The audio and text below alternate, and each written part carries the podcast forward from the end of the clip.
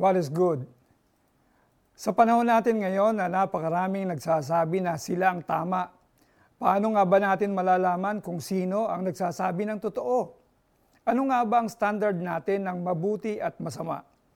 Paano nga ba natin malalaman kung ano ang dapat nating maging stand sa issues ngayon? If we look around us and even in social media, we can find so many sources na nagpipresent sa atin araw-araw ng facts. Nakaka-overwhelm na rin sa dami ng info.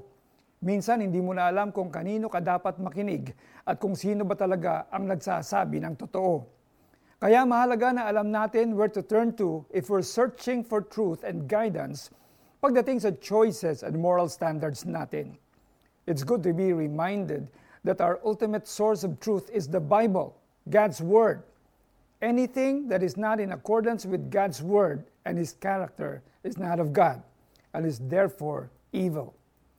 If we want to make godly and wise choices, we need to look into what God says in His Word. Dito tayo makakakuha ng guidance at wisdom, even sa practical matters ng ating buhay. It is the only trustworthy and reliable source of truth. God's Word is God Himself speaking to us.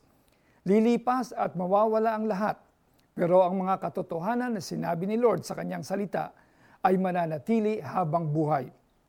Magbabago ang trends, opinions at standards ng mundo pagdating sa morality, but God's Word will remain constant.